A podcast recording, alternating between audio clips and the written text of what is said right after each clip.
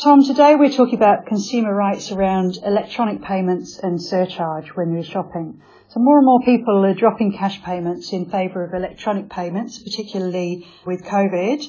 What are some of the issues consumer protection is seeing with increased electronic payments?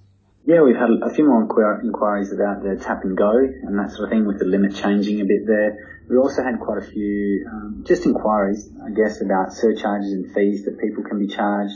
A few things as well about rounding errors, that sort of stuff. I mean, it might seem like small change, but it, it all adds up in the end.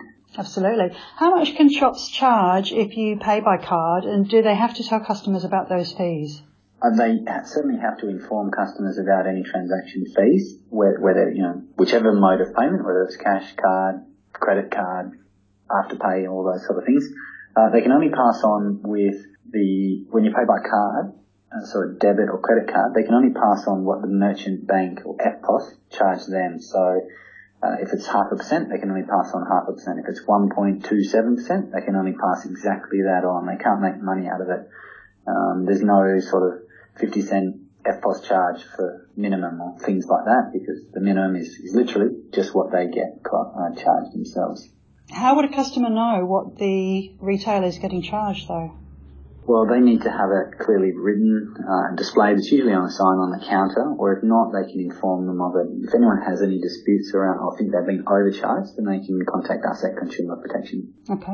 Does Consumer Protection get any complaints about traders rounding up on electronic payments? Uh, yeah, yes, we, we do. Uh, I once had an inquiry myself, quite a long discussion with a fellow who said they always get you because they always round you up. Well, they're not allowed to.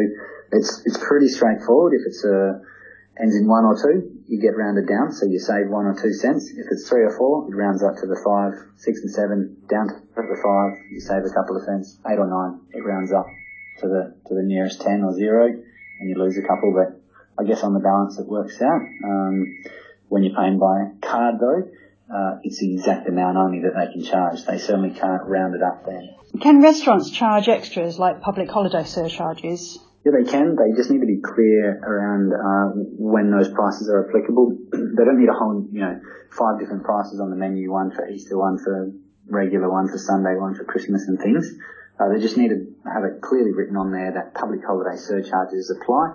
And if that is on that particular date, they need to, you know, have a sign or something up to make sure you're aware that those uh, increased surcharges apply on that date. What about adding on coronavirus charges to cover things like new hygiene and safety measures they've implemented? Oh, they, they might include that in their price, so that $5 coffee might end up at $6, um, but they shouldn't shouldn't be charging for things like hand sanitizer, you know, $5 for the coffee plus 50 cents for the hand sanitizer, mm. um, or, you know, an extra dollar if you want your mug cleaned they can't pass on those things. There, there are certain measures, you know, hygiene measures and safety measures and things that they have to take now because of this COVID-19.